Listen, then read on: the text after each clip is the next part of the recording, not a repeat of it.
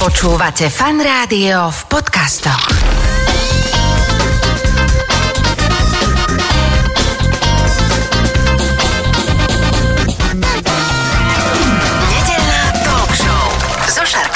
Už vedľa mňa sedí kultúrno-propagačný manažér Pavol Trúsik. Ahoj, vítaj. Ahoj. Tak som ťa oficiálne predstavil, ale poďme to rozobrať na dobré, že čo to znamená kultúrno-propagačný manažér. Ja ťa volám, že múzejník. Muzejník je podľa mňa oveľa lepšie, e, vystihuje to lepšie to, čo robím, lebo e, v muzeách máme také kumulované funkcie, ale e, každý člen toho týmu má nejakú oficiálnu funkciu, takže tá moja je kultúrno-propagačný manažér, to znamená mám na starosti návštevnosť, plagáty, Facebook a tak ďalej ale samozrejme píšem aj odborné články, sprevádzam, e, vymýšľam pedagogické programy pre deti, takže je to naozaj veľa. Myslím, že to slovo múzevník je také Muze- ktoré... A je to strašne pekné.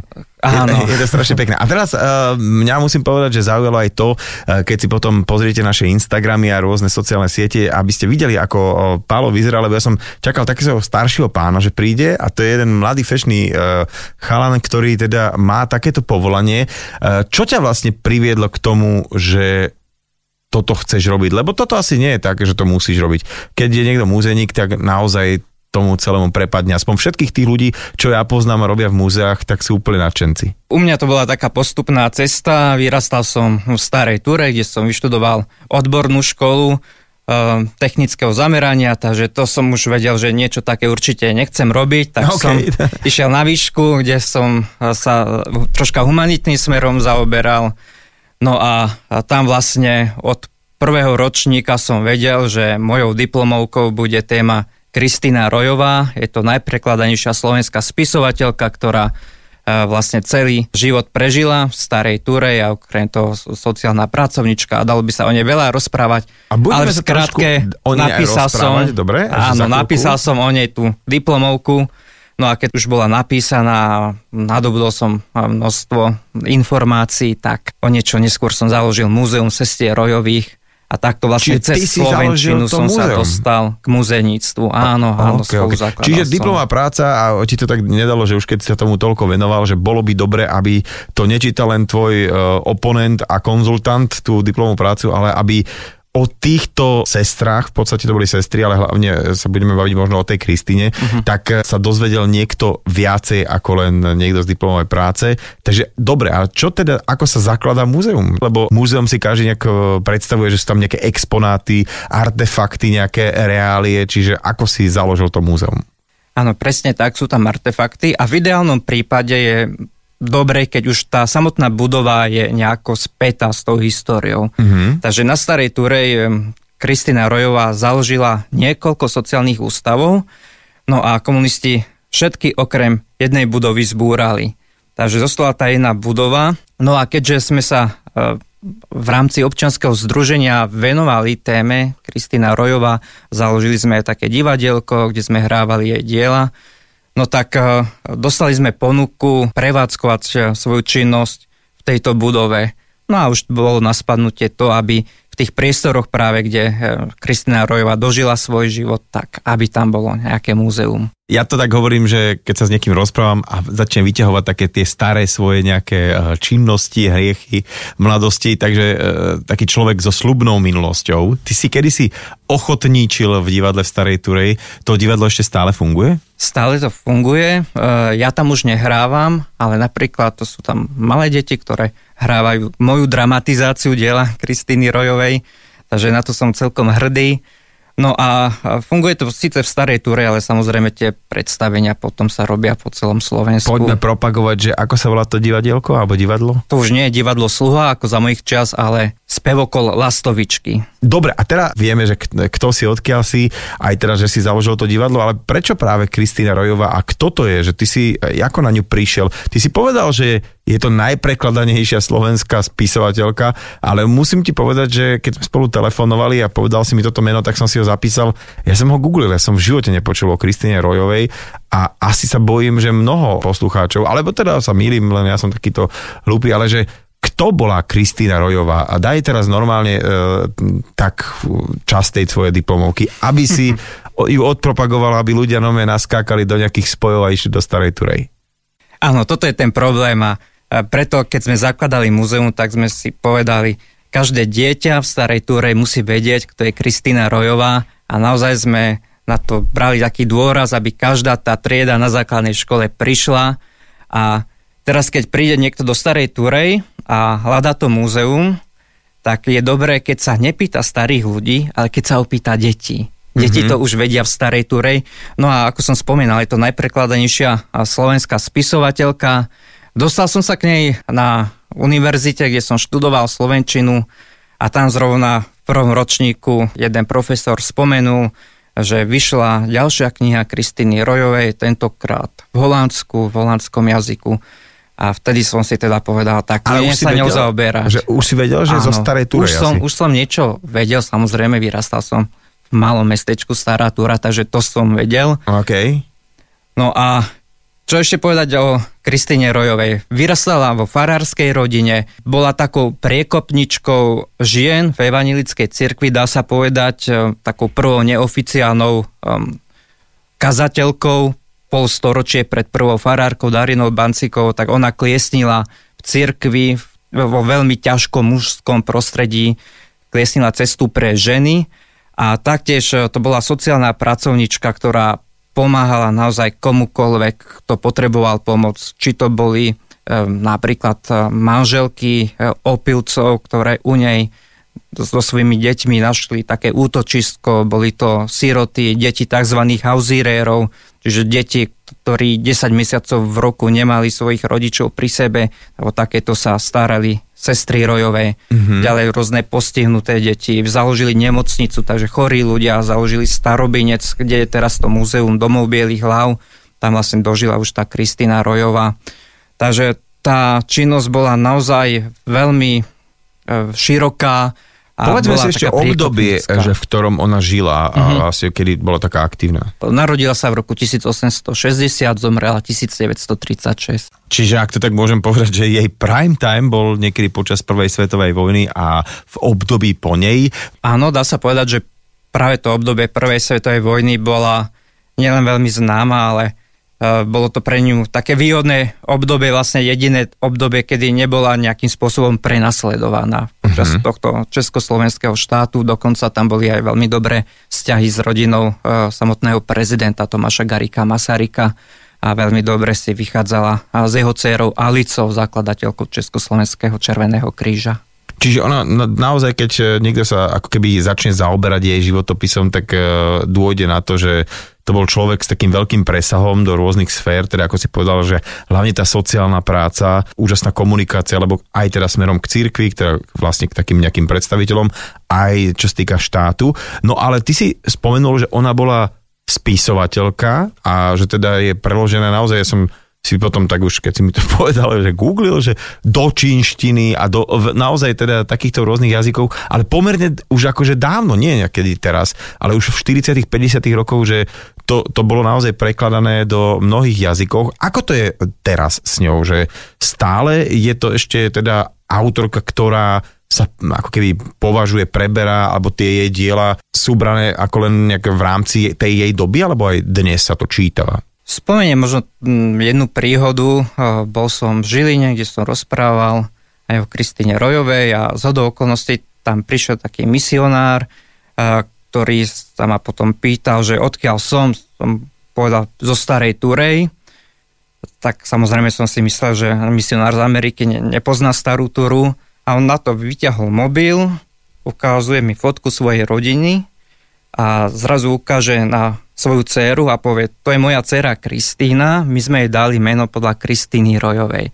Takže stále e, Kristýna Rojová je čítaná, hlavne v takých kresťanských protestantských kruhoch e, sa pracuje s literatúrou Kristýny Rojovej a možno taký druhý boom jej literatúra zažíva po Nežnej revolúcii, keď e, padol Sovietský zväz a práve vtedy sa do niektorých malých národov, do ich jazykov teda prekladalo dielo Kristýny Rojovej. Spoveda muzejníka Pavla Trúsika, ktorý teda založil Múzeum Kristýny Rojovej, ale zároveň ty si kultúrno-propagačný manažer v rámci Slovenského národného múzea, pobočky u vás a to sa asi bavíme o inom priestore zase. Áno, tak v tej histórii samozrejme sú rôzne také prepojenia, súvislosti sa nájdu, ale teraz som naplno zamestnaný v Mijavskom múzeu, je to Múzeum slovenských národných rád, pod ktorým ešte funguje múzeum v Košariskách v rodnom dome Milana Rastislava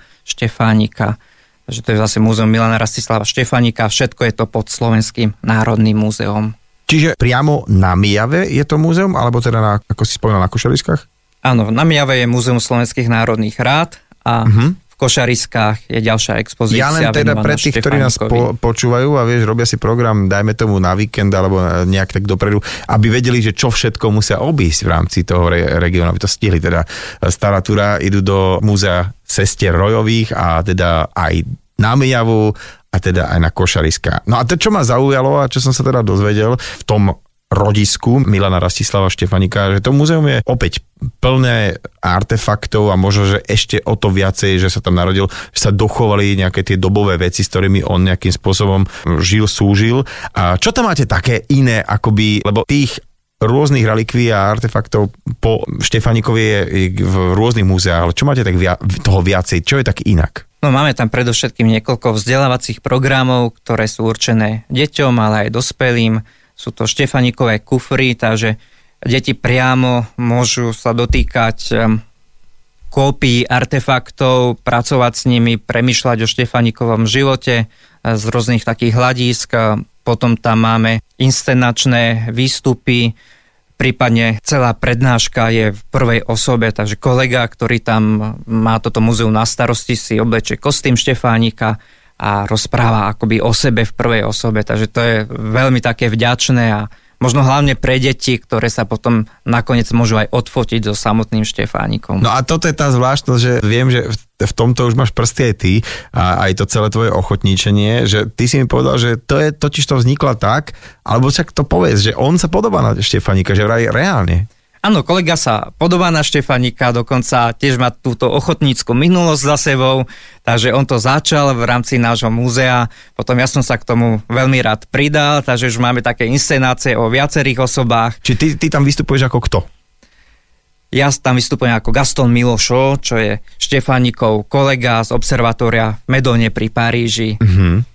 Takže e, môžem rozmýšľať o tom vzťahu ku Štefánikovi, ako sa Štefanik cítil, keď tam prišiel prvýkrát a aj ten vzťah s kolegom sa nejakým spôsobom vyvíja. Najprv mu vykám, potom týkam, už ten vzťah je taký viacej priateľský. A to je možno taký prínos pre nás, ktorí to hráme, že naozaj ideme viac do tej hĺbky a viacej rozmýšľame o tých samotných postavách. Ale teraz vraj Robíš aj ľudovíta Štúra, čo je na tom pravdy? Áno, už som si vyskúšal aj Štúra, to je v tom Mijavskom múzeu, takže kebyže ma vidia poslucháči, tak mo- možno usúdia, či sa podobám, nepodobám. Taký mladší Štúr. Teraz som troška viac upravený, tak som taký mladší štúr, no ale... Čiže inak... v, st- v strede uh, nejaké tak v druhom lockdowne, takže úplne dobrý štúr, hej? Tak, no a keď sa už bavíme o tej Mijave aj o košariskách, tak aké sú tam tie stále expozície a aké možno sú u vás tie menné expozície? Tak u Štefanika je to dané, je to postava Milana Rastislava Štefanika od narodenia cez jeho záľuby až posledná miestnosť je venovaná vlastne tej tragickej smrti. No a Mijavské múzeum sa zameriava na vznik Slovenskej národnej rady, to je v tom burlievom meru 8. roku 1848, keď vlastne vznikla aj taká prvá slovenská armáda, alebo také prvé naše ozbrojené sily, keď Slováci so zbraňou v ruke prvýkrát bojovali za svoje práva. Takže hlavne tejto histórii je venované to Mijavské múzeu, ale je tam už potom taký prierez všetkých slovenských národných rád, dá sa povedať až po dnešnú Národnú radu Slovenskej republiky. No a potom to múzeum je aj tak lokálne zamerané na históriu Mijavy a tohto mijavského regiónu. Čo sa týka mených výstav, tak momentálne tam máme zase výstavu venovanú Štefánikovi, ale nie je to už Štefánikov život, ale jeho druhý život, život po živote. Takže tým historici označujú to, ako sa tá daná osobnosť zapísala do historickej pamäti a vlastne čo sa s tou osobnosťou ďalej dialo po smrti, akým spôsobom sa interpretovala, stavili sa pomníky, potom sa premiesňovali, potom sa rúcali tie pomníky, pretože mm-hmm. bolševici nemali radi Štefánika, ani Štefánik bolševikov. Takže je to takáto história. Čo vlastne musí splňať aký parameter niečo, čo Slovenské národné múzeum v nejakého regionálneho významu vystaví? Tak z nášho hľadiska e, musí tam byť tá odbornosť. Hej. Nechceme hovoriť nejaké polopravdy, špekulácie, ktorých je naozaj veľmi veľa v prípade Milana Rastislava Štefánika. Takže chceme mať niečo podchytené a tie otázky, ktoré sú možno sporné, tak aj tak prezentovať ako sporné otázky. No a z hľadiska toho návštevníka, predovšetkým návštevník, aby sa tam cítil dobre, aby tam bol prijatý, eh, aby to prostredie bolo niečím zaujímavé, aby to nebola nejaká vyzdobená kancelárska miestnosť, ale aby už to prostredie múzea nejako toho návštevníka vedelo vtiahnuť a aby sa tam treba eh, sám o tú tému zaujímal, aj keď mu nič nehovoríme. Mm-hmm. Ale my mu hovoríme strašne veľa ale to múzeum musí byť takéto a samozrejme aj um, sociálne zariadenia a tá celá infraštruktúra, aby bola a práve v tomto myslím si, že obidve múzea spravili obrovský pokrok uh, v ostatných rokoch. Mm. Na Košariskách máme uh, novú expozíciu, nové priestory, kde si návštevníci môžu kúpiť listky, suveníry, kde sú sociálne zariadenia a momentálne sa ešte stavia ďalšia budova k múzeu, kde budú rôzne konferencie a vzdelávacie programy, takže košariska sú na tom naozaj veľmi dobré a taktiež e, nové podmienky máme aj v Mijave. Opýtam sa, keď ty ideš e, na dovolenku, že či si úplne od tohto celého chceš oddychnúť, alebo naopak sleduješ, ako to tí iní múzejníci robia a sem tam tak jedným očkom pozávidíš, alebo naopak si povieš, že toto ja prinesiem tiež domov? Tak je to v mojom prípade o dialogu s manželkou, ktorá nemusí až tak múzea. A ona je zdravotníčka, tak má teraz toho veľa, robí na covidovom áre. Takže najradšej by len oddychovala, ale mňa to stále nejako ťaha k tým múzeám, takže vždy to o nejakom kompromise. E, povedzme, tie letné dovolenky máme e, bez múzeí, tie také hlavné, ale keď niekam už ideme, okrem toho, tak, tak ja, ja sa to, snažím. Ja si to len tak zaskočím, hej. No, áno, A koľko áno. je takých tých regionálnych uh, múzeí, ktoré spadajú pod Slovenské národné múzeum v rámci Slovenska, ak teda disponuješ takýmito údajmi? No tak e, sú známe údaje, ktoré nepoznám presne, ale je ich niekoľko desiatok. E, v podstate každá národnostná menšina má svoje múzeum v rámci Slovenského národného múzea a potom sú to tie hradné múzea ako Červený kameň, eh, Betliar, hej, to je zámok, alebo potom sú to také regionálne múzea, ktoré sa viažu eh, na to dané historické miesto a, a vlastne opisuje alebo hovorí o tom, čo sa v danom regióne, aká história tam bola, čo sa tam konalo, aké sú tam tradície a tak ďalej. Ja musím povedať, že veľmi som náčený z toho, že stretávam takých ľudí ako si ty, lebo fakt som si myslel, že tak, keď sa ozvem tomu Trusikovi, že to bude nejaký starší pán, už taký trošku zasedený, ale že práve mladí ľudia sú úplne takí nadšení a dávajú do toho pro, proste nejakú inú energiu. A takisto ti ďakujem nielen za tvoju energiu, aj za tvoj čas. No ale samozrejme hor sa hlavne do Starej Turej na Košariska a odkiaľ teda je aj Pavol Trusik, môj dnešný host. Ďakujem ti veľmi pekne. Ďakujem. talk show so Šarkanom. Talk show so v premiére každú nedeľu od 10. do 12. vo Fan Rádiu.